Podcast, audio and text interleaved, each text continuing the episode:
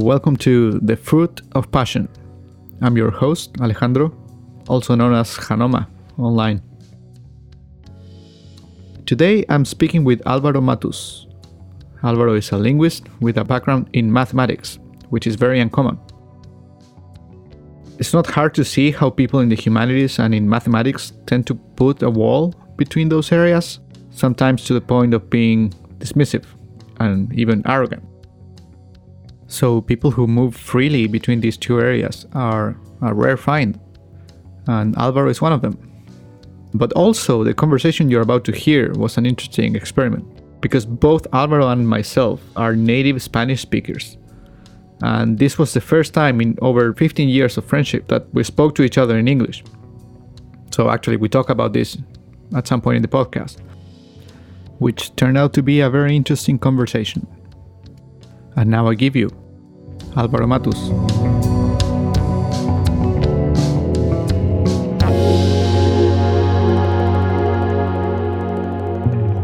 I'm here with Álvaro Matus. Álvaro is a longtime friend of mine. Uh, Álvaro, welcome to the podcast. Hello. How, How are you? Ah, sorry. I'm, I'm freaking out. Ah! Okay, so that, that's fine. This, this stays. Let's start with this. I met Álvaro a number of years ago that it's probably not wise to disclose.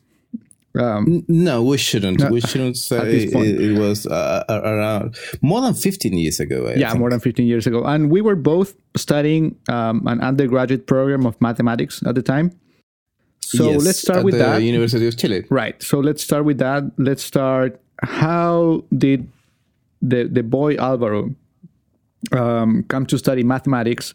And years later, how was it that you uh, became interested in language and ended up studying um, a postgraduate degree in language? Well, actually, uh, language uh, was my first love in a way. Uh, I, I didn't like uh, at all mathematics. Uh, uh, I didn't think I was good at it. Uh, I, I didn't see any interest in the subject. Uh, so um, I, I never really considered math. But uh, I always loved uh, language. Uh, I think it's because everybody in my family is a teacher, one way or another. And they all they all are uh, teachers of language or history or something related to the humanities. So uh, when I was growing up uh, as, as a little child, uh, I always had uh, linguistic input. Well, everybody has, but uh, more focused uh, linguistic input uh, around me. And actually, um, I remember when I was, uh, I don't know, five years old, something like that, that I that I became aware that there were other languages. Uh, and I, I found that very, very interesting and, and, and, and funny in a way. Do you remember how you found out that? Yeah, my, my mom told me, actually, because you remember those days, uh, there wasn't cable T V. So we not, not for the not for, for the two of us who were poor.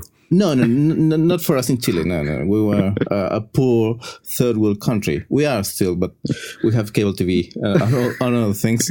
Um, so, so for instance, I never saw a movie in English or something like that. We didn't have a V H S or something like that. And um, one day, I remember my, my mom told me told me the colors uh, in English. Yellow is amarillo and uh, so on.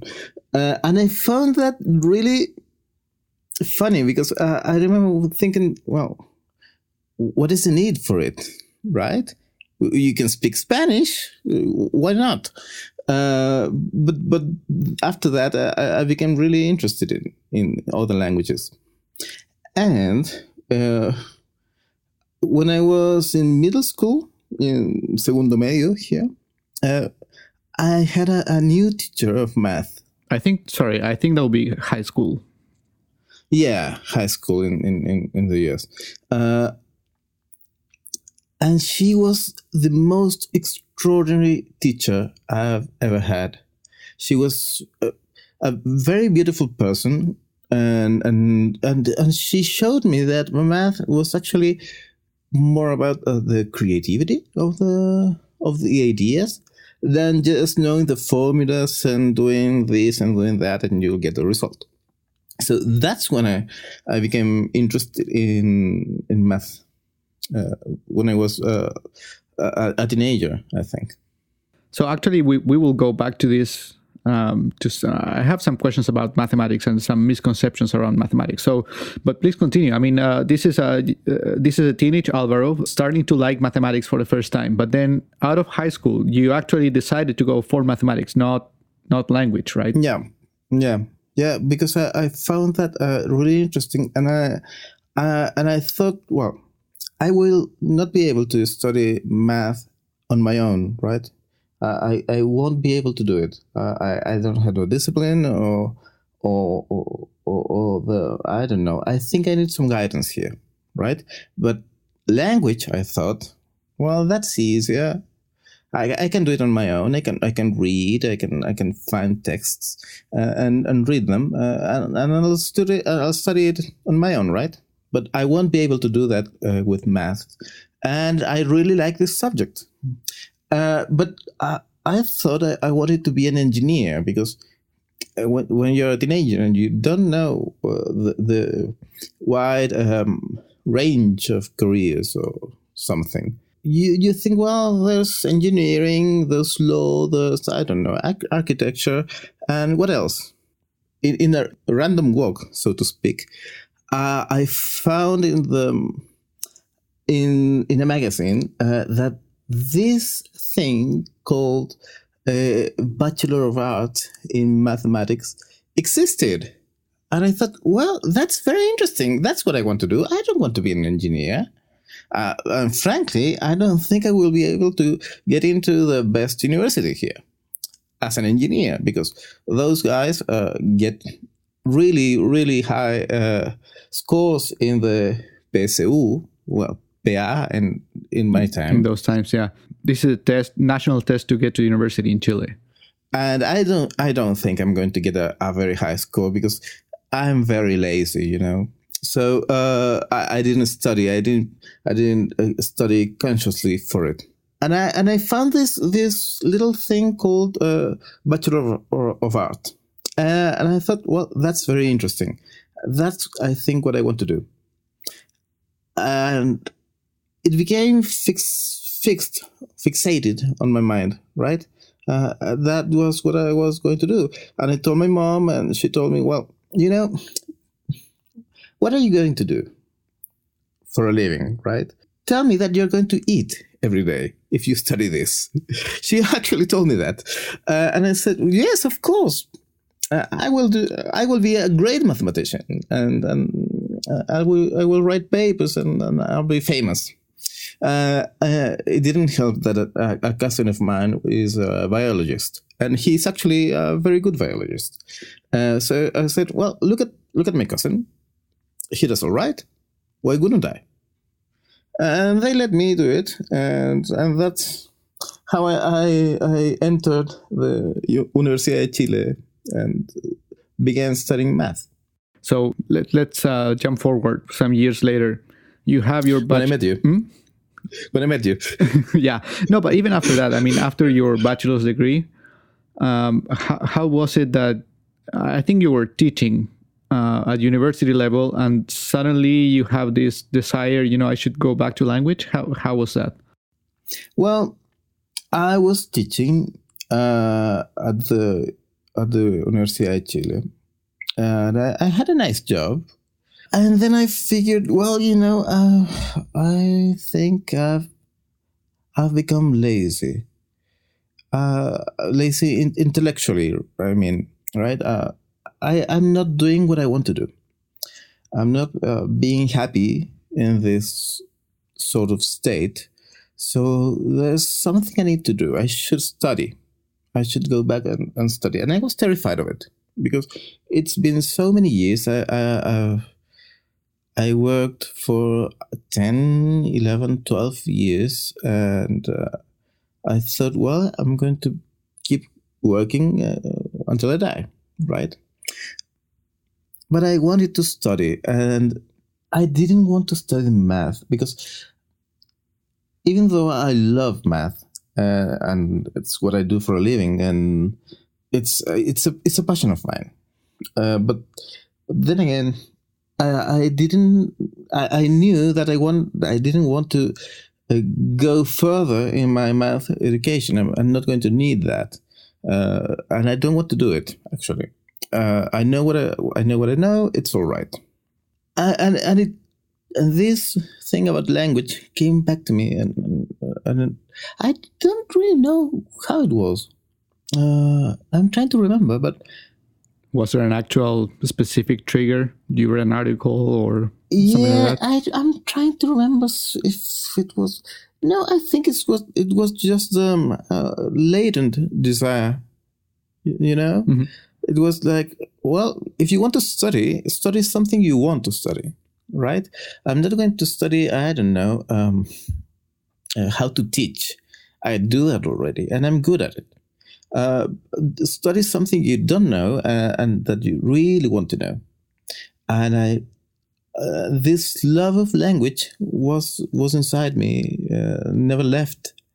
Uh, it was subdued, but uh, but I still kept uh, reading. Right, I, I still kept reading. Uh, papers or books or whatever. So I said, well, is it too crazy? And, and I asked my husband, and he said, no, it's all right, do it. If you want to do it, do it. I'll support you. And so I decided to do it, and I did it. Mm-hmm. So let's let's go there. What uh, did, did you have an idea of some specific branch of, of the area that you wanted to pursue? Yes. Um, I had a boyfriend years ago who was uh, a Mapuche, from the Mapuche people. And um, I, through him, uh, I began studying the Mapuche language, which is an indigenous language here in Chile. Uh, that is under some uh, pressure from Spanish, and it's actually disappearing from a lot of places. So, uh, I was very interested in that, uh, how to help uh, this language from disappearing, how to how to keep it from disappearing, right? How to help the, the the people who speak it. So I was very interested in that, and I uh, actually I I have some very good friends who are Mapuche. I learned to speak Mapuche with them. It was a very good experience, and that was Uh, kind of the, the point. That was my goal. Of course, goals change, and I, I think we're going to talk about it later, but that was the, the initial idea. This is before before going to university for language, right? Uh, before and, and, and in the beginning as well. Okay. Like the first semester or something like that. Oh, so you, your, your original target, let's say, was... was to study the Mapuche language as part of your university studies? Uh, no, the target was how to study, uh, like, uh, what can you do to keep a language from disappearing, right? How can you help? In, in, in a generic way? Yeah, in a general way, and then try to apply that to, to the Mapuche case. Uh, that was the idea. And uh, so I figured, well, I have to study, for instance, the phonetics and phonology of this language, because that's very important, right? Uh, for speakers who live in Santiago, most of them uh, speak uh, Mapuche with, uh, with a Spanish, not all of them, of course, but some of them speak Mapuche with uh, a Spanish phonology, which is not good, right? You have to keep the origin in a way. So, uh, and also, I don't know, the the policies of, of the of the Chilean government and Chilean state. Uh, I, I I knew I had to study a, a lot of things, a lot of things in order to be able to to figure out a way to to plan for this, right? As as a, a lifetime plan. Mm-hmm. Uh, things happened. Uh, life gets in the way. And um, I, it turned out uh, I didn't do that because there was a requirement from my university that since my master's degree was in English, uh, I should do something in English. So I wasn't allowed to work in, in Mapu- Mapudungun, which was my initial thesis idea. Mm. Uh, and I found that when I had uh, less than a month to deliver my thesis project. So I had to write one uh, from scratch in, in three weeks, and it was crazy. You found it the, the, the hard way. Yeah, yeah, yeah, yeah. Uh, actually, I, I, I presented a, a project that I thought was going to be rejected, and they liked it. They liked it very much. So I, I ended up doing that, and I don't regret it. I mean, I, I like the idea. Uh, I, I think it's going to go someplace. Mm-hmm. Uh, I haven't pursued it, but uh, but I'm going to. Could you could you summarize uh, the the topic? Well, there are many fields in in in linguistics. All right. So one of those fields is uh, phonetics and phonology, which is the one I like the most. And I ended up doing something in in English uh, uh, with uh, uh, computer voices, synthetic voices, trying to figure out uh, if there is any difference in the way uh, learners of English understand uh, voices that are generated with a computer versus uh, natural voices. Uh, it, it turned out uh, there isn't, at least for the voice I used, which is a very lousy voice. So actually uh, voices are now much better. So um, I, I think it's interesting. Uh, I don't know. Who knows? I wanted to ask about this. So you studied mathematics first, so years yep. ago, and uh, then you, you end up studying language. I wanted to ask about this connection between math and language, but just before going there, um, to, to link with, with something you mentioned before, uh, I wanted to ask about this misconception that a lot of people have when they don't know mathematics. Uh, uh, I'll give you an example. There's there's this mm-hmm. person at work or some kid, you know, and somebody asks, "Hey, how much is fourteen times five?" Or some some. Uh, some easy calculation, and somebody does that calculation in their head very quickly, and people say, "Oh, you're good at math, right?" Yeah. And yeah. so, uh, again, because we both studied mathematics, we might have some reaction there because we know that's really not uh, what mathematics not math. is, is about, yeah. right? So, I, I wanted to ask you: could you explain a little of this misconception? What's really going on in mathematics that people just don't know? You, you you said you were intrigued by creativity, which a lot of people just don't associate with mathematics.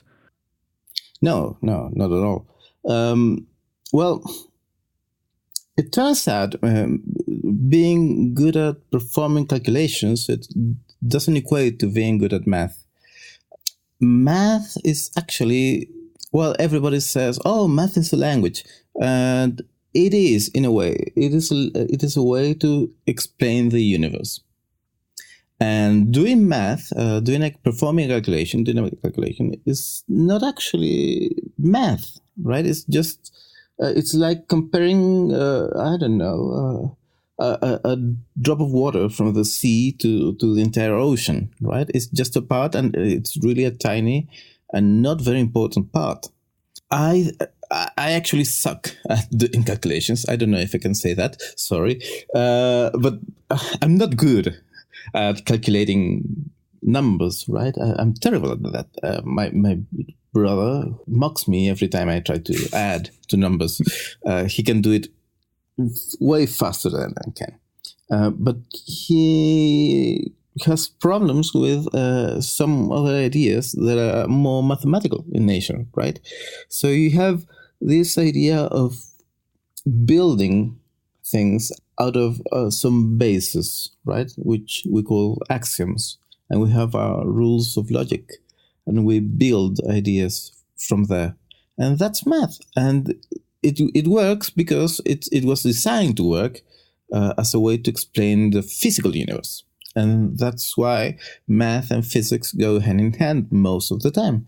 And there is also a need to develop math that explains other kinds of phenomena. For instance, biology. There is not uh, a, a mathematics for biology in the way that it, there is a mathematics for physics, right? We need to explain things, and people like uh, Varela have, have worked on that, and, and they have built things. And actually, there is, I think, uh, a need in linguistics to develop a new kind of math, in some areas at least. Because when you try to, to g- explain how the language works in the brain, you're mixing biology and you're mixing many things that need some kind of um, some kind of of, of of language that connects the ideas. And that language, I know, it's going to be a form of math.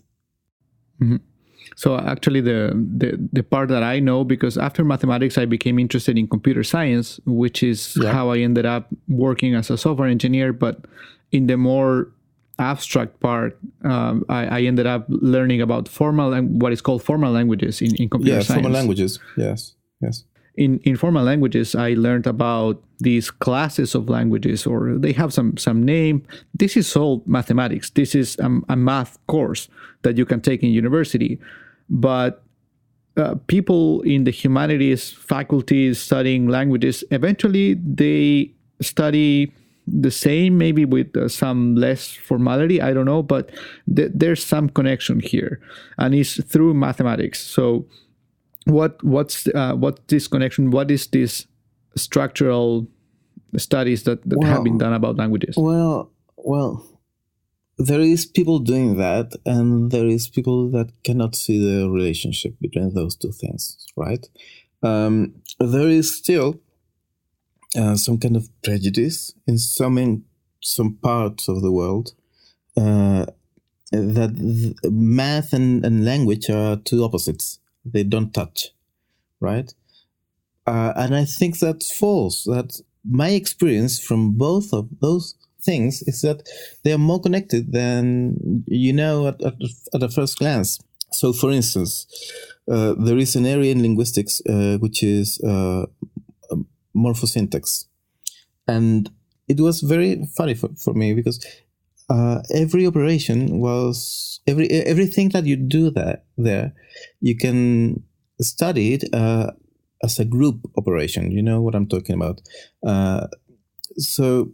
For, for the record, this group thing is just a, it's an algebra term for people who don't know uh, uh, about mathematics. Yes.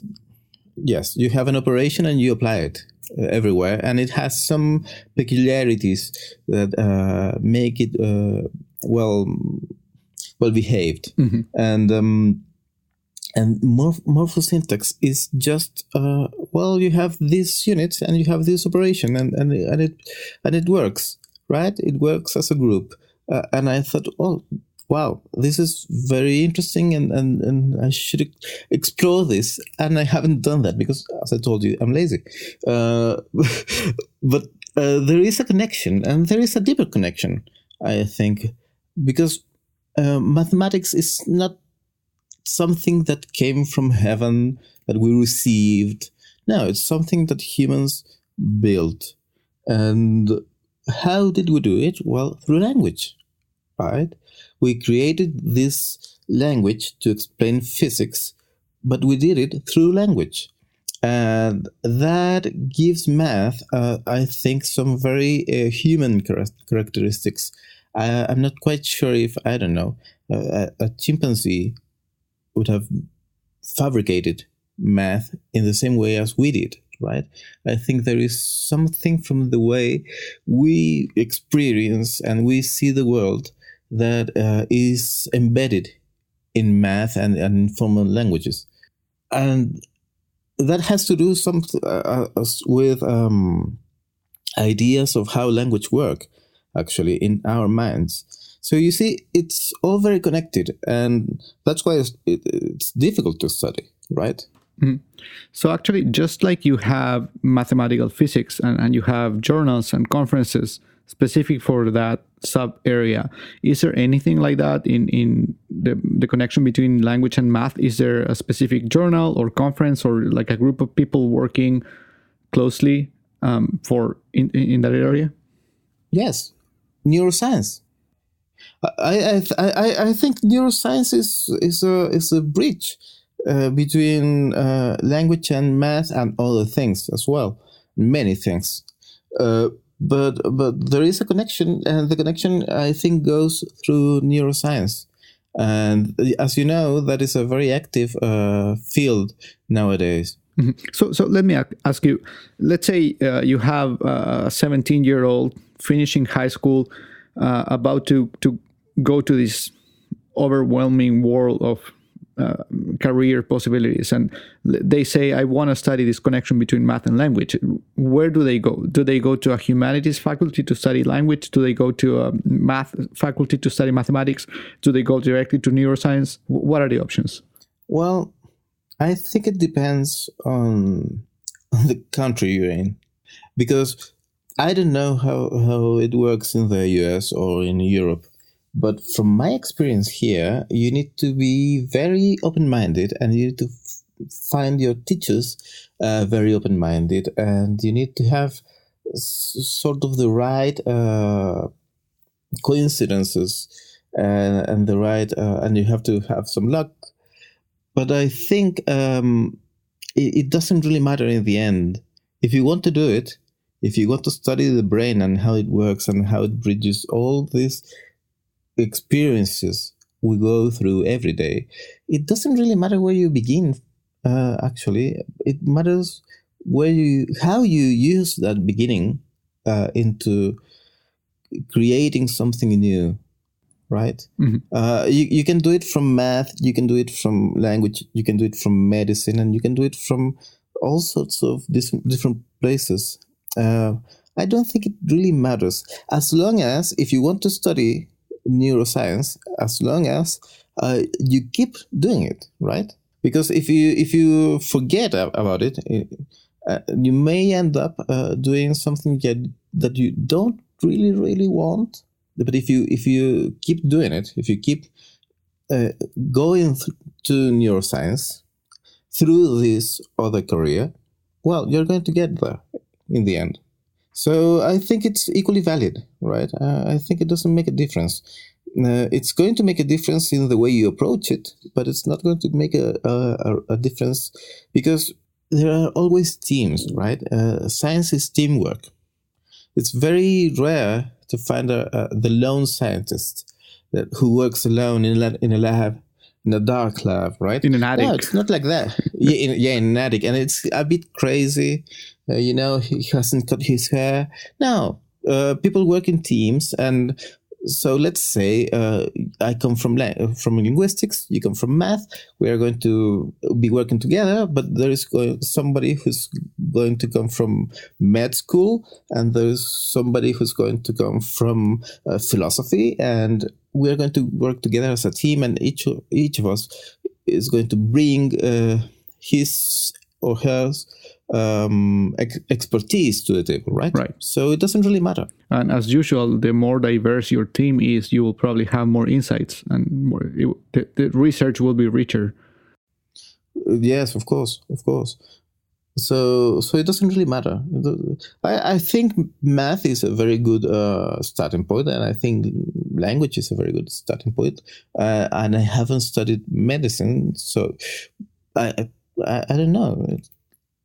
You can you can begin from, from whatever you want. And the, the other thing that is interesting to mention here, and uh, I think this even from our own experiences, uh, whatever you you start studying, whether it's from humanities or, or mathematics directly, for example, um, in the end, if you go to grad school, for example, you will be doing much more advanced stuff, and, and the the stuff that you do in the first couple, two or three years in undergraduate school is really very simple com- and basic compared to what you are going to do in the future as a researcher. So I, I think I, yeah. uh, it's it's true what you say, that, that it doesn't really matter where you start. And that's one of the reasons. Yeah, yeah, you're right. And also, uh, people tend to think that uh, the career you started from is kind of a um, handicap. Right, uh, if you cannot study something else if you studied this when you were an undergraduate student. And that's absolutely untrue. You can do whatever you want. If you were a good student, you learned how to study, and that's the whole key of the process, right? So if you know how to study and you have a passion, well, follow it. Uh, the worst that's going to happen is that you're going to fail, and who cares? It's going to be sad for a while, but after that, well, you'll recover and you'll find something else. And that's life. Even if you fail, you, you can still get some new understanding that you didn't have before. Yes, of course. Uh, maybe you failed not because you you were bad at it. Maybe it's because you f- found out that you didn't like it as as you thought you liked it, right? So in the end, it's going to be all right. So let's uh, let's switch topics here. Uh, I wanted to ask you about speaking multiple languages, and the I, I wanted to give an example first. All right. Uh, because we, at this moment, while we record, we are doing a very interesting experiment. So we've known each other for over fifteen years, but this is the first time that both of us are speaking in English. In, yeah. and, and even before, when I invited you to a podcast, I asked you not to listen to the previous episodes, just so this would be the first time we hear each other speaking English, uh, which, which is, a, an, I would say, an interesting experiment. Um, For both of us, yes. Yeah. So, uh, can you? Um, I wanted to ask about that. Uh, how how do we behave? Do we really behave differently when we are speaking in a different language that is not our natural language? And and uh, is there any study uh, about that? Well, funny you ask, Alejandro. Um, there is. I haven't read them. All right. Uh, so uh, I'm I'm going to go. On a limb, in a limb, I don't remember how, how the thing goes. Uh, but uh, there are studies that show that you behave not entirely different, but somewhat different uh, when you are when you're speaking a, a second or third language. All right, uh, it's not that you have a, a a personality change and now you are a very different person, and your friends say, "Well, who's that?" No, uh, but you have some changes. For instance, a, a personal experience. When when I had to defend my thesis, uh, I was, can I say the F-bomb uh, uh, or something like that? Oh, of course, yeah, yeah. Don't worry. I'll just ha- I'll just have that that explicit uh, icon next to my episode. Of course, it's going to be my episode. Uh, I was nervous as fuck. Uh, I couldn't I couldn't breathe. I was. I thought I was having a, a panic attack or something. But then again, since my my master's program was in English, I had to do it in English. And I was there with my family, uh, speaking Spanish. They don't speak English. Uh, but when the moment come, came that I had to speak in English, everything disappeared. And I was another person, right? I was this calm, I'm not going to say relaxed, but uh, at least not dying, right, person. But you were confident because you knew what you were talking about. Yes, I was confident. Yeah, but but I, I was still unsure about things, and I tend to forget what I have to say when I when I have to say it. So um, I, I was still nervous, but. But I, I began talking in, in, in English, and, and everything disappeared. Uh, I was I was serene, if not uh, relaxed, right? Um, and there are studies that show that uh, that show that people can change their their emotional background from one language to the other when when they when they have uh, some mastery in that second language, of course, because if you if you If you cannot speak that second language very well, the only emotion you're going to feel is anxiety, right? But uh, but when you when you speak two languages in a in a, a proficient level, well, you can change the set of emotions from one to the other. So what what other languages do you speak? You you mentioned uh, Mapudungun also. Well, uh, yeah. Uh, I, I don't know, because uh, I haven't spoken them in, in a long time, but I used to speak French and a little Italian, which came very handy when so I was... Uh, let, let, me rephr- let me rephrase the question, because, okay, being proficient is one thing, but let's say if you travel to a different country or a country where they don't speak Spanish or English, um, in how many of those countries could you ask for directions and, and say hello and, and have a basic conversation in their language? Well, I think in France, uh, in Italy, because I, I did it last year or sometime, um, definitely not German. I, I can't speak, I can't understand German at all. And Portuguese. I cannot, I cannot understand anything in Portuguese. Uh, I'd, I'd say, yeah, uh, I, I could go to southern Chile. uh, I could go to France and I could go to Italy. That's about it. Uh, sorry to disappoint you. No, that's uh, okay. That's way more than, than most people anyway. I mean, mo- most people speak how, how many? One or two? Ah, uh, it depends, really. It depends, because in, in Europe, people tend to speak more languages. Uh, but, but in America, we tend to speak uh, our own native language, right? Uh, except, of course, if you are uh, from an indigenous uh, people and you have to speak either English or, or Spanish or some Portuguese, because...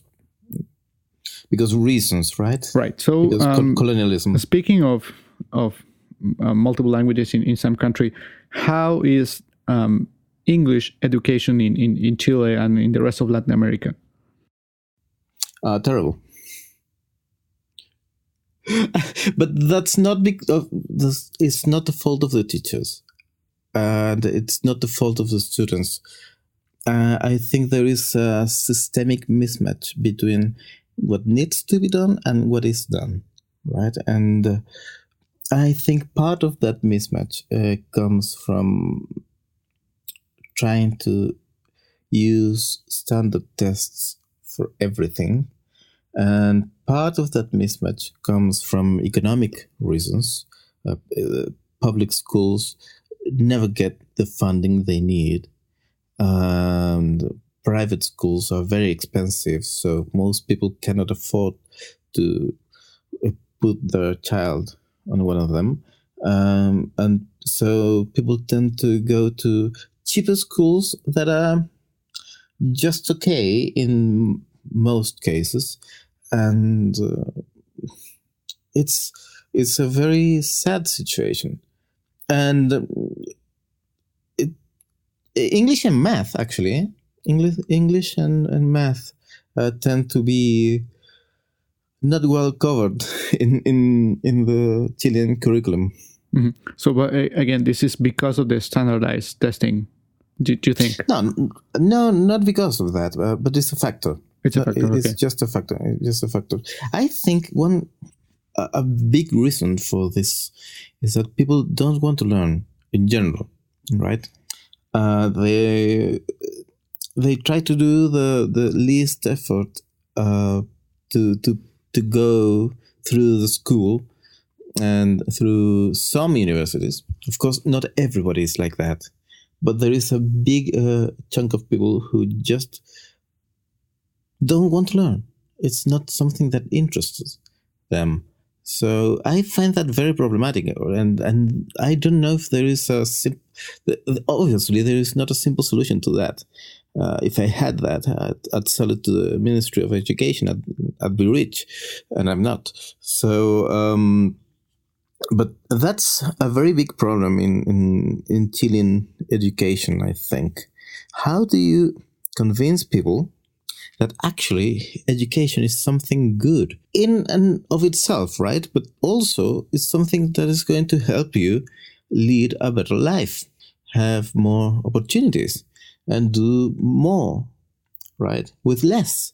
Because Chile is still a poor country, uh, even though we'd like to believe in Chile that we are almost developed. Well, that almost is the hardest part, mm-hmm. right? So I think that has to do actually with the education and the need to convince people that, hey, through education, you can achieve big things, you can get a better life, you can do things that you hadn't imagined before. And But it's hard. It's hard because uh, I think uh, people still see education as a business, and actually our current president seems to think so. Um, how can you how can you fight against that, right? Mm-hmm. So um, I, I wanted to ask about, again, uh, keeping in the topic of speaking multiple languages, I apart yeah. from the... Uh, going back from politics. going back from politics, yeah. Apart from, from the political aspect of wanting to learn in general, or, or not having the desire to learn, um, what are the... Let's say I do want to learn. I do want to learn, uh, let's say I speak Spanish natively or some other language, and I want to learn English or, or German or... whatever it is, what are the the actual difficulties that people find? Not assuming assuming they want to learn, what are the technical difficulties that they will find? And I, I just want to give a very quick example. Uh, in Spanish, for example, the word for people is uh, singular, and the word for people in English is a plural. Uh, so yeah. when when we say uh, we we would say in Spanish, uh, translating uh, people is instead of people are, for example. So we are very used yeah. to that, and when we learn English, that's one of the words, or that's one of the things that is hard to to learn. To to it's uh, you have to be really concentrated to to, to remember that. Yeah. So what are the, the uh, common difficulties that people find? Well, there is. Um... That's a field that has been studied since the since very long, but uh, the scientific study of it has uh, really started in nineteen forties or something like that. And there have been many different ideas uh, that have developed uh, it, as as an answer to the previous ideas. Um, And in the sixties and seventies, I think uh, it was very it, it was very popular, the notion of uh, a, a, a, an analysis of errors that learners do, right? So like that, instead of saying people are, in a, a, a Spanish learner of English would say people is, because in Spanish, as you said, people is a singular word. But the thing is, those kinds of studies uh, never went really, really far because uh, the error analysis turns out is just a little part of the picture. It doesn't paint the whole picture. Um, it's just um, it, just a, a little part. And the most important thing is that uh, the language that the learner is acquiring or learning, which are two different things, is dynamic, it evolves, uh, and is built uh, from the experiences that the learner has every day, right? Um, so, for instance, before that, uh, one of the main things, the main characteristics of successful learners is that successful ner- learners are motivated. Right? They have their own motivation. They don't need an external motivation, right? So if you want to do it, you can. In, in this case, to want to do something is, is to be able to do it. Now, I think that also part of that is uh, to have um, high goals, but n- to know that you will never be able to, to reach them. So, for instance, in my case, um, I'm I'm talking to you in English. I think my grammar is kind of good, but I know my pronunciation is not that very good, right? But I don't care, even though my field of, of, of choice is phonetics, right? But I don't care because I'm not studying myself. We should we should disclose that your then your accent is uh, goes hand in hand with your handwriting. Yes, of course. uh, but uh, but I don't care because I'm not studying myself, and uh, uh, uh, it's all right. The thing that you need to remember is that uh, language is a tool, and it's a tool for communication. So if you're able to communicate yourself in this or that language, it's all right. It's enough, mm-hmm. right? Uh, I don't know.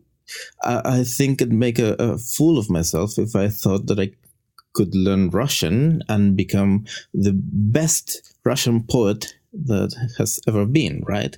It's not going to happen. But I can learn Russian. I, if I wanted to learn Russian, I could learn it, and maybe I will never pronounce it correctly, and maybe I will make lots of, of uh, grammatical mistakes.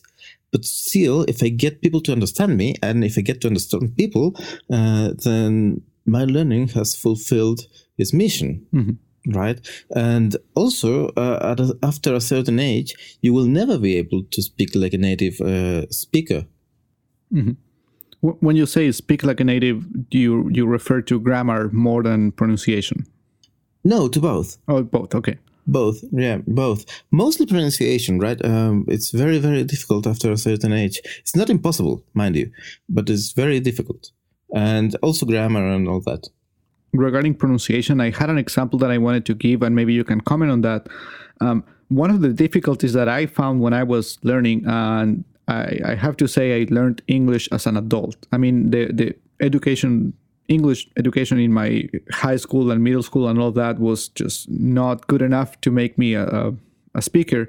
So I started learning as an adult. And one of the things that was hard was being afraid of the accent. Oh, I have yeah. this accent. I don't sound like this Hollywood movie, right? Yeah. So yeah. because of that, I was afraid of, of speaking. And I think it's a, it's a common um, attitude from people. Oh, I don't sound like the, the movie. Therefore, um, I, I'm uh, just too I'm bad. I'm a bad speaker. Yeah. Right. So um, yeah, th- yeah, it's I'm a bad. very common attitude. And, and I the, the the the case that I wanted to mention, I did an internship in Ireland, in the National University of Ireland in Galway. So this was a small research institute. Uh, we were around one hundred people from around thirty-five countries at the time. So for lunch, we would sit with seven or eight people in one table. And when you had eight people there, you probably had six or seven nationalities. Uh, most of them would speak different native languages. But of course, we would communicate in English. All of us with different accents, all of us with different uh, levels of Uh, grammar. Uh, we will have more advanced or, or more beginner levels of English, and some of some of some of the people were, you could tell they were beginner English speakers, but nobody cared, and I was very surprised by that. Nobody cared. Even people with poor English, they would tell their stories, and everybody was listening. Everybody was paying attention. Um, and nobody was ever commenting, "Oh, uh, you speak poorly" or something. People still yeah. make efforts to understand you, and that's uh, that's a barrier there that, that we have in our mind. Oh, I, uh, I, people won't yeah, understand me. Nobody will understand me. Right. Yeah. Uh, yes, yes. Well, there are two things that come to my mind w- with your story. Uh, one thing is uh, when you're learning a language, there is always a kind of a silent period where, when you don't produce. Right? You just receive, you just listen, or you just see the language written in a page. And there is always a, a silent period. And I think that happens in math too, right? Uh, I think uh, students of math, uh, there is a period uh, when they think, oh, I'm, I don't understand anything. Uh, I'm not good at this. But if you keep pressing them, uh, accompanying them, uh, and gently pushing them, they they, they achieve a, a level of, of, all right, I can do this. I can do this. I got this. Uh, and with language, happens the same thing happens uh, where you don't produce, but your brain is picking all these little pieces of information and and connecting them in the magic that the brain does. And there comes a time when you are not really uh, aware of it, and you just speak or you just write. And um, that's a, a very nice experience to have for everybody who's learning a second language. When you when you f- feel that uh, that comes from within you, that you can do it, and you just do it. And the, the second thing is that uh, language learning is not an isolated process. Language learning is a social process. Uh, so you cannot you can you cannot learn a language on your own. You have to learn it through interaction with other people, right? And you have to also remember that uh, the language that we speak and the language that we write are two different things. Uh, the, the written language follows its own set of conventions that are not necessarily shared with the spoken language, right? So, for instance, uh, when you're speaking, you can make pauses, like I did, or you can repeat uh, something, uh, you can stretch a syllable, you can do many things with spoken word that you cannot do with the written word. Mm-hmm. You can also get, in the spoken word, you can also get away with many uh, incorrect constructions. Yes, yes, because, uh, and they are not incorrect, right? Uh, they're right. Uh, you, It's, that's something that I, I always fight with my husband, because he always go back, goes back to the R A E, to the Real Academia Española, mm-hmm. which sets the norm, so right. to speak, uh, for Spanish language. And there is, and I tell him, there shouldn't be a norm. People speak, and that's the norm, right? And um, so language learning is a social experience. You cannot learn a language on your own. You have to learn it through interaction with other people. And people tend to be very nice. Who knew? But uh, people tend to be very nice. Uh, they, when you, when they see that you're try, making an effort to speak in their language, they tend to, to listen to you with uh, more attention. They tend to speak a little slower so you can understand them clearly, clearly, and and. I don't know. They're very good, uh, very good sports about it. So um, language learning is that's very important. It's a social uh, experience. You cannot do it on your own. You cannot do it through a book. You have to go out and, and try to speak the language. And through speaking you, uh, and through listening, you're going to get the language. Mm-hmm. So two, two, two comments about this. Uh, I even had the experience of having to speak slow. Not in English, but in Spanish, when I speak with people from other countries. For example, uh, in my previous job, I had a colleague from Cuba. And oh, yeah. we were speaking Spanish, but I had to speak slow. Um, we have to confess here that in Chile, we do pronounce uh, terribly com- compared to other Spanish-speaking countries. No, don't say that. uh, I mean, after you speak with people from some countries, you realize you you do speak, uh, you do pronounce uh, some things. Uh, we, we omit some sounds. Uh, we are used to that.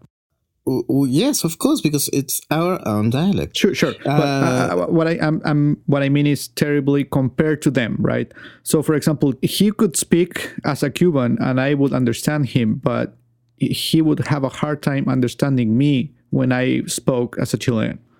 Yeah, well, that's something that we, linguistics is a science, right? And as you know, in science, we do not do that anymore when we uh, qualified things as uh, this is correct, this is incorrect, right? That's uh, for those kinds of teachers. Uh, those very old-fashioned kinds of teachers, like the Professor Banderas. Uh, you will understand that, but nobody else. Um, uh, uh, that try to set a norm of how you speak. And actually, l- linguistics is is a science. It doesn't try to set a norm, right? It just tries to describe how people actually speak. Mm-hmm. And... Um, And a funny thing is, well, we were speaking about second languages and all that, right? But uh, what is a language, actually? It turns out there is no such thing as a language. What makes more sense as a, as a unit of languages is uh, dialect. So, you, for instance, in Spanish, we have the Chilean dialect. It's a, it's a very different dialect from the other regions. We have the Argentinian dialect. And so on and on, and we have uh, dialectal zones. And in, in Spain, there are actually uh, many dialectal zones. And so, f- for instance, it so happens that uh, in, in Spain, well, you can speak uh, Spanish, but Castilian, right? right? The, the language from, from the Castile region. Well, next to that region, you have, uh, uh, for instance, Leonese. The language of the region of León, which is very similar to Spanish. So you, you can understand somebody speaking in Leonese.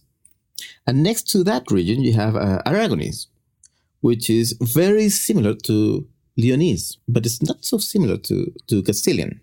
And then comes, uh, for instance, uh, some varieties of uh, Catalan.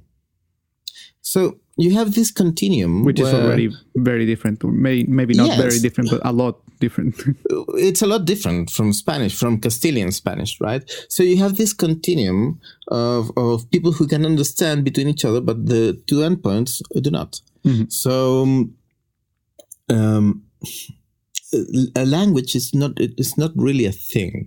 You just learn a, la- a dialect. There is a, a, a chosen dialect, so to speak. Somebody said the phrase, I don't remember who, that uh, a language is a dialect with an army, because it's always the dialect of the capital city of your country that is a prestige dialect, and therefore is a language is a dialect that everybody should, I'm, I'm making giant air quotes here, mm-hmm. should um, strive to speak, because it is the proper language, right? right? And so you should speak like the people in Santiago, or you should speak like the people in New York or in California, which are two very different accents, uh, or you should speak uh, the received pronunciation, which is a term we that doesn't really exist anymore. Mm-hmm. Actually, as as a speaker of English as a second language, I have to say that my idea of language was, and I guess this is the same for a lot of people worldwide, my idea of English is not even California accent, it's just Los Angeles accent, because it's Hollywood. That's yeah, the course. Easiest way of consuming English is through movies. So we watch yeah. movies on cable T V or in the cinema, and that's mostly Los Angeles accent, not even the rest of California. And again, it's not the same as what you will have in the states, southern states, or in New York or in Boston. So even even here, I mean, the country is so large, the U S, that, that you do have many different accents. And yes, I, I have this. I had this conversation with a, an American colleague, and I was telling him, well, in, in in the case of your accent, you have this accent, blah, blah, blah. And he was saying, I don't have an accent. I'm a native. And I was saying, of course you have an accent. Uh, having an accent doesn't mean you're foreign or or, or that it is a second language, uh, because you sound very different to a person from this other state, for example, and you're both native, but it doesn't mean you have the same accent. So I, I don't know if you do you agree with that, that even people, native people, have their own uh, accent, local accent. Well, I think you and I, being Chileans, uh, are very aware of that, because uh, all the time we we we. in Chile say that, oh, we speak uh, a terrible Spanish, right? Uh, it's al- al- almost, it's n- it's a different language because it's terrible, terrible Spanish. Oh, Peruvians, no, they speak very lovely Spanish. Uh, they speak better Spanish than the Spaniards. Uh, but so I think we are very aware of that. Um, but no, most people don't think they have an accent. But they do. Everybody does. Everybody does have an accent. Uh, and accents vary not only in a geographical way, but also in a, in a racial way. So, for instance, you have a, a, a black English, which is uh, it's different. And um, people... Some people say, no, that's bad English, right? Because they're not uh, using the verbs as they should. Right. Well, what what is the way they should? Do what it? Is the should? Yeah. Yeah. What is the should? What who, is the correct? Who defines that? There, yeah, there is no correct way, uh, and actually, uh, Black English is very consistent, right? It, it, it is a very consistent dialect of English. It it follows its own rules, and and also, well, uh, by uh, social status, like if you are uh, rich or you are poor. Uh, you you will have different accents, and the th- funny thing is you can switch those uh, when you're talking to somebody else. So you can speak in a different way, uh, whether you're talking to, to your boss or your or, or, or someone who who is poorer than you. Right. I mean, I'm guessing a lot of people will have this experience of feeling that they have to speak different at home and at work. Yeah. Yeah, of course. Or maybe they don't re- even realize it. Um, maybe they don't even know they're doing it. But they're still doing it. They do. Um, the other comment I had before uh, that I left behind, uh, you mentioned the Real Academia, which is, uh, let's say, uh, the, the governing body of the language. But yeah. I, I, I think it's uh, appropriate to mention uh, some people believe that they define how the language should be, but what they actually do is that they observe how the language is being used and they adopt that, they put that in the dictionary eventually. And I want to emphasize eventually because the one problem is that they are a little slow. Because yeah, they, they, they are very slow. There's a lot of bureaucracy involved, right? There's a, there's a governing bo- body in each country um, with uh, Spanish as a first language, and they all go to the the, the, the, the version the, the in central, the, the Spain chapter. Yeah. And so it is slow compared to something like uh, you have the Oxford Dictionary in English and the Cambridge and the Merriam-Webster, and you have, they can act very quickly, and they have Google as a verb, for example. Yeah, of course. And I think that um, it's very important that uh, the speed, in, which, uh, which with um, language changes, is so fast, so fast. Uh, words appear and disappear. Uh, words go in fashion. Some words die after a while. Some words stay. Uh, for instance. Um, In Spanish, uh, as you know, but most listeners won't, you have this very rich set of conjugations of the verb. So, for instance, instead of saying I play, you play, he plays, we play, uh, you say yo juego, tú juegas, juego, juegas, right. juega, the, the jugamos. The word changes. The word changes a lot, right? So, for in, in Chile, we have this um, word soy, which comes from sois, which means you are, tu soy, you are. And in the last twenty years or so, there has developed a new version of that word, which comes from eres, which is you you are, in, in, the, in the correct way to say it, uh, which is eri, tu eri, right? And that developed out of uh, out of um, a process of analogy, maybe, uh, from the other conjugations, the other Chilean conjugations, and it stayed, right? It stayed. Nobody knew if it was going to stay or if it, or not, and it stayed. Where did it came from? I don't know. It just appeared. Someday somebody just said it.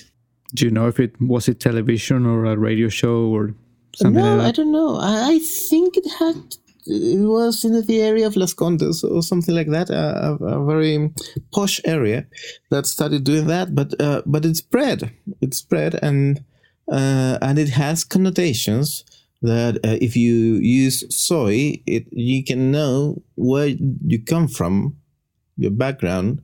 Uh, and your social class, right? And if you say eri, it has other connotations. Um, it and that always happens in every language. So just, just so to make a, to make an analogy uh, for people who don't speak Spanish uh, listening to the podcast, uh, maybe it would be so- something like uh, saying you are not and you ain't, something that if you hear that, you will guess a few things about the, the person's context, maybe even social status. Yeah, yeah, and and and, and I want to stress uh, the the sheer velocity of it. Right, it's so mm. fast, mm. and uh, even fast as it is, uh, it, it's still not in the dictionary, in the official dictionary, and it probably, even if it is, at some point it will take a while. It, it, it'll probably appear when nobody speaks it anymore. Right, right. right? The dictionary so, is that slow. Yeah, it's very, very slow. And I, I I don't think there needs to be something like that. There are many uh, different ways to do uh, linguistic studies of that kind, uh, which are faster and, and more appropriate. I think the, the R A I uses a, a very outdated method. Mm-hmm. You know, I wanted to uh, to wrap up with a question that, well, maybe it will take us some some time, but um, there's this theory that I've heard, maybe I think I watched a TED Talk about this, that the perception of the world changes according to your natural language. What what do you know about that? What can you tell me about that? And I, I think the example, just so, so I can give the example, um, the sun and the moon. In Spanish, the moon is a, it's a feminine, right? It's a, it's a female yeah. um, name. Word. Word, yeah. and, and the sun is masculine. And it's, uh, I think it's in German that is the other way. So, mm-hmm. for example, let's say poets and singers, they usually speak of the moon in Spanish with, with female characteristics, but it's completely the other way in German. So how much our perception of the world changes, and that that's the theory, that's what they say. I, I don't know how much can you tell me about that? Well, that is uh, an old theory for the world of linguistics. Um, first of all, linguistics as a science, as we know it today, is about one hundred years old. So it's very new. Right, Com- compared to, to something like uh, physics, and let's say physics started with Galileo. Right, uh, it's about five hundred to six hundred years old, whereas linguistics is very new. Um, so there is a lot of things we still don't know, right? But the idea that you you bring to the table is uh, an old idea from the twenties or thirties, I don't remember, which is the Sapir-Whorf hypothesis, right? And the idea is exactly that. Uh, your language, um, well, there are two versions. The hard version is your language determines how you perceive the world. And the soft version is your language influences how you perceive the world. Now, I think nobody could argue that the soft version is probably true, right? Uh, that's my personal opinion, of course. But um, but it's, it's probably true in the sense that uh, maybe you tend to realize some things. And I think there are actually studies that uh, prove some some aspects of that. And languages tend to differ very much. For instance, there is uh, in Mapudungun, the, in, Map- in the Mapuche language, uh, there aren't many uh, nouns, but you have a very, very, very rich verbal system, and most things that in English or Spanish would say with a noun, you express that uh, with a with a with a with a verb in Mapudungun, right? Wow. So, or, or or an adjective, you'd say it with a verb.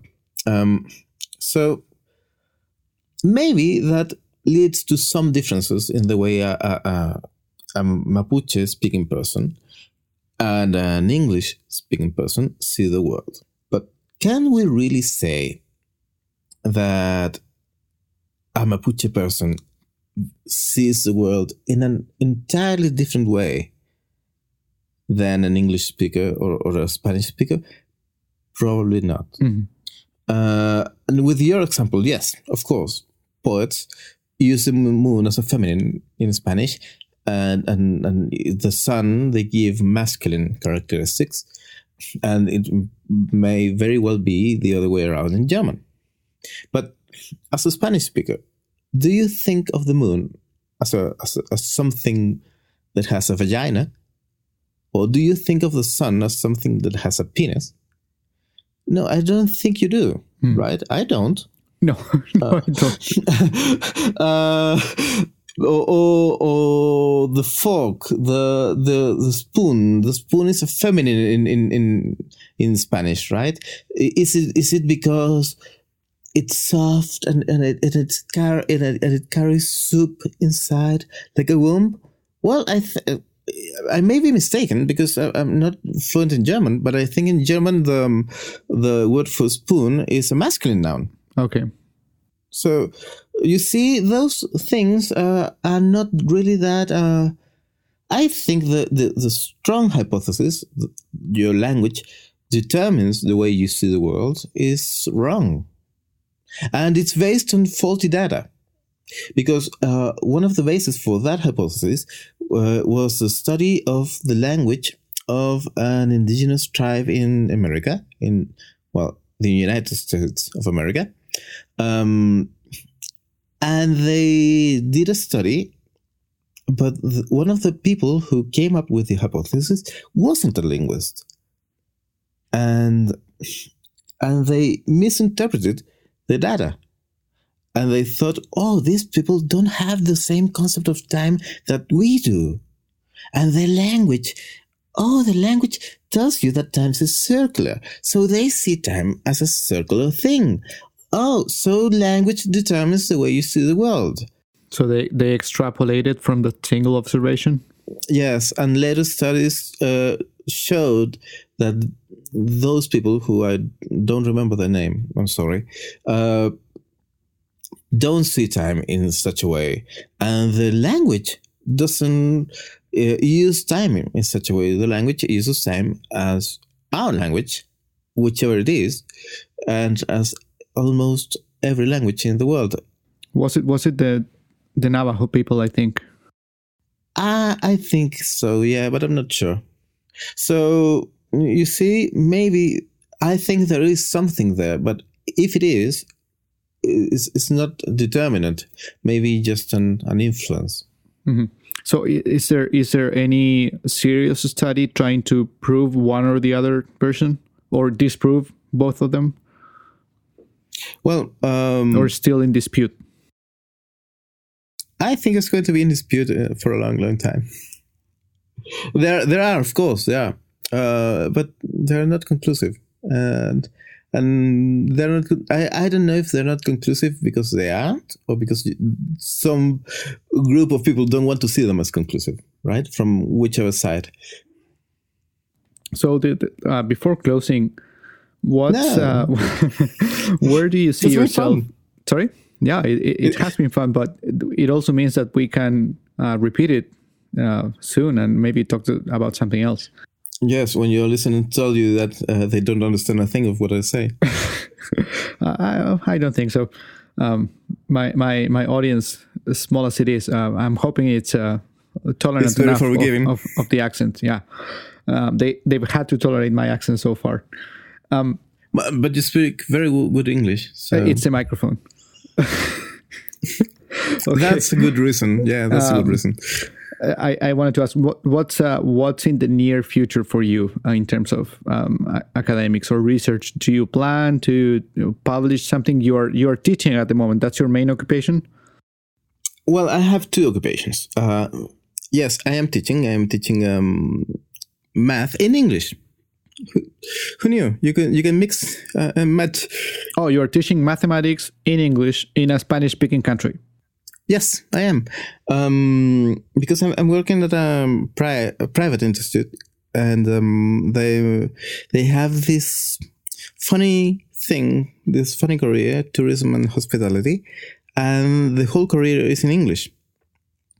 It's an English-speaking program, so you have to, uh, the if, students if have may, to take a test. If I may make a small uh, comment, when when we say career is uh, for people who don't speak Spanish, again, we we we say career for what people in, in English would say maybe a major in university, right? Yeah, maybe, because uh, the system here is a little bit different. Yeah, it's it's just the way it works, but basically you're referring to a major in tourism, so it makes sense that it is in English. Yeah, it's kind it, it it's kind of a minor and a major mm-hmm. together, right? Yep. So um, they they do this program in, in English, and um, and it's been a very interesting experience to to find out uh, how do people speak in English here, and they, they have the the people who get in have very good levels of English. Uh, they speak very well, mostly, most of the time. Do they come from private schools mostly? No. That's, I, I found that very interesting. They they come from very mixed environments. Some people are very uh, are very posh, and some people are not. And uh, that's very stimulating. And but I, what what I have found is that they enter not wanting to have mathematics at all. They leave wanting to have more. Mm. Uh, that speaks very well of you as a teacher. Thank you. But I think it speaks very well of the program. And that's the second part of my job. Uh, I'm working also in the uh, pla- in the planning organization. The, the, there is a central mathematics uh, program for the whole country. And I'm working there. Um Uh, and planning and, and writing tests and, and having ideas of what to do, and we are we are doing something very interesting. Uh, Is this for university level or, or high school, yes. middle school? No, no, no, university level. But uh, it, it, it, it's a mix of technical and, and university level, mm. right? So um, we are doing th- something that. It's very, very revolutionary. The idea only has about uh, five thousand years, which is to try to teach them how to think, uh, uh, how to solve problems. And it has been very, very successful. And the students love it. Uh, they f- they have told me many times, not just one time, many, many times, that they feel it's the first time they are actually doing math.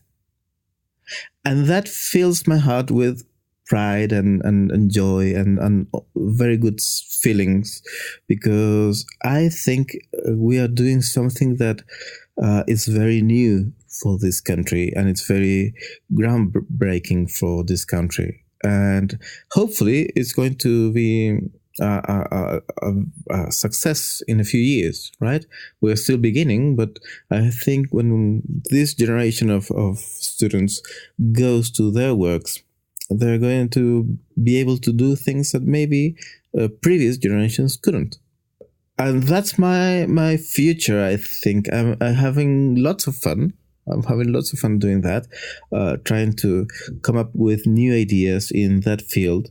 And maybe I, I, I'm even going to quit teaching, because planning is something new for me, and and I, I love it very much. Besides, I'm working with uh, friends, and it makes a joy to work uh, there. Yeah, of so, course. So I think that's that's in it for me. But also, I want to to work in linguistics. I want to publish my thesis research, and um, I have some good friends uh, who happen to be good linguists uh, as well. So we have some ideas uh, about working together, uh, trying to uh, pick funds from somewhere, because that's always the, the, the problem. Uh, you have to have some money, not very much, but some. And we want to do some things, uh, to publish some uh papers, because uh, I I see myself getting a, a, a PhD in linguistics. Wow. Is it going to happen? I don't know.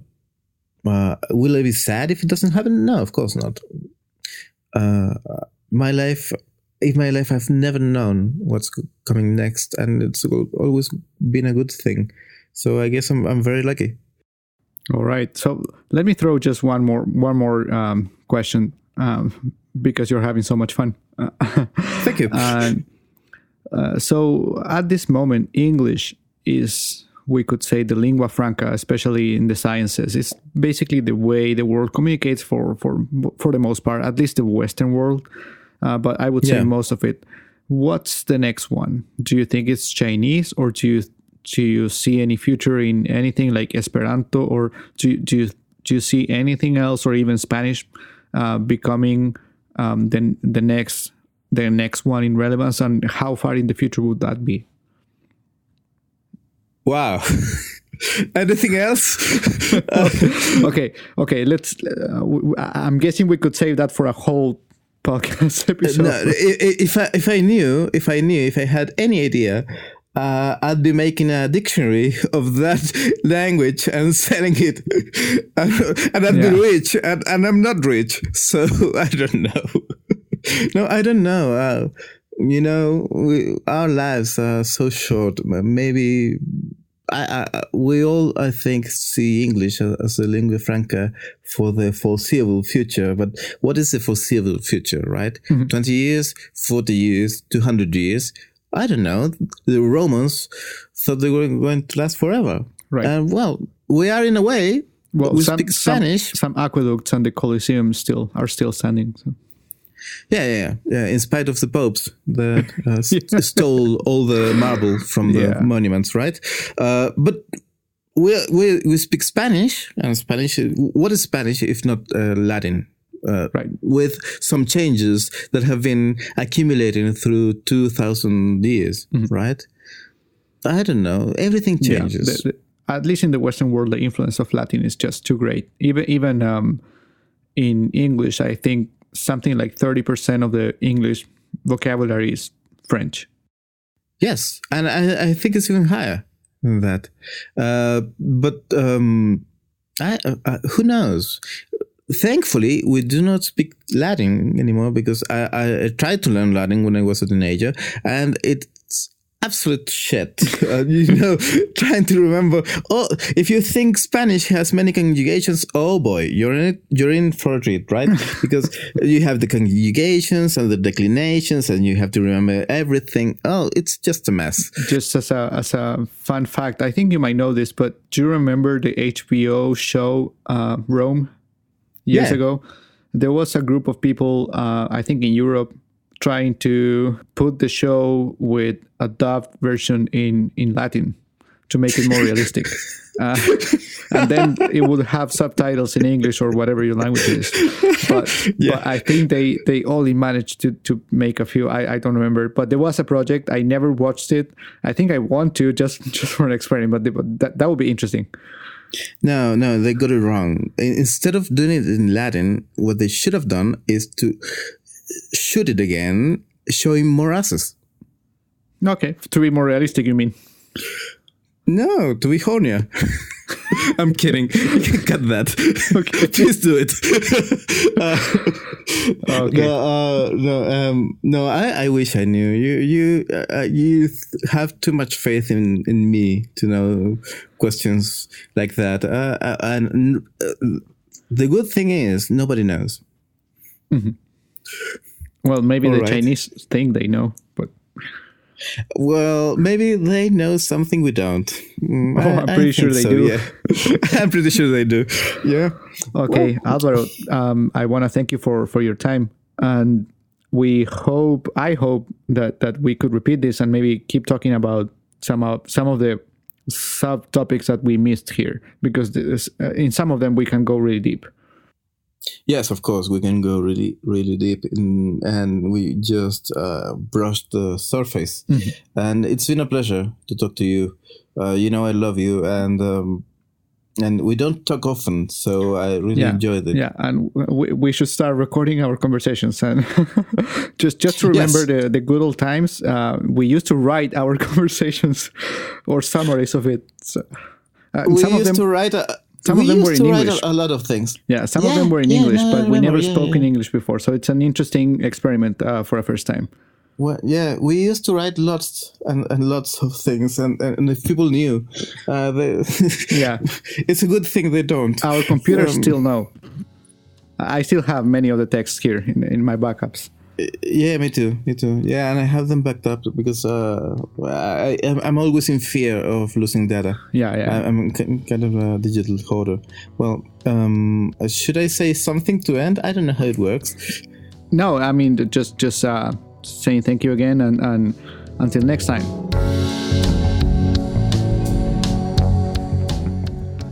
If you enjoyed this conversation, make sure you visit janoma.info slash podcast for more episodes. That's J A N O M A dot info forward slash podcast. Until next time.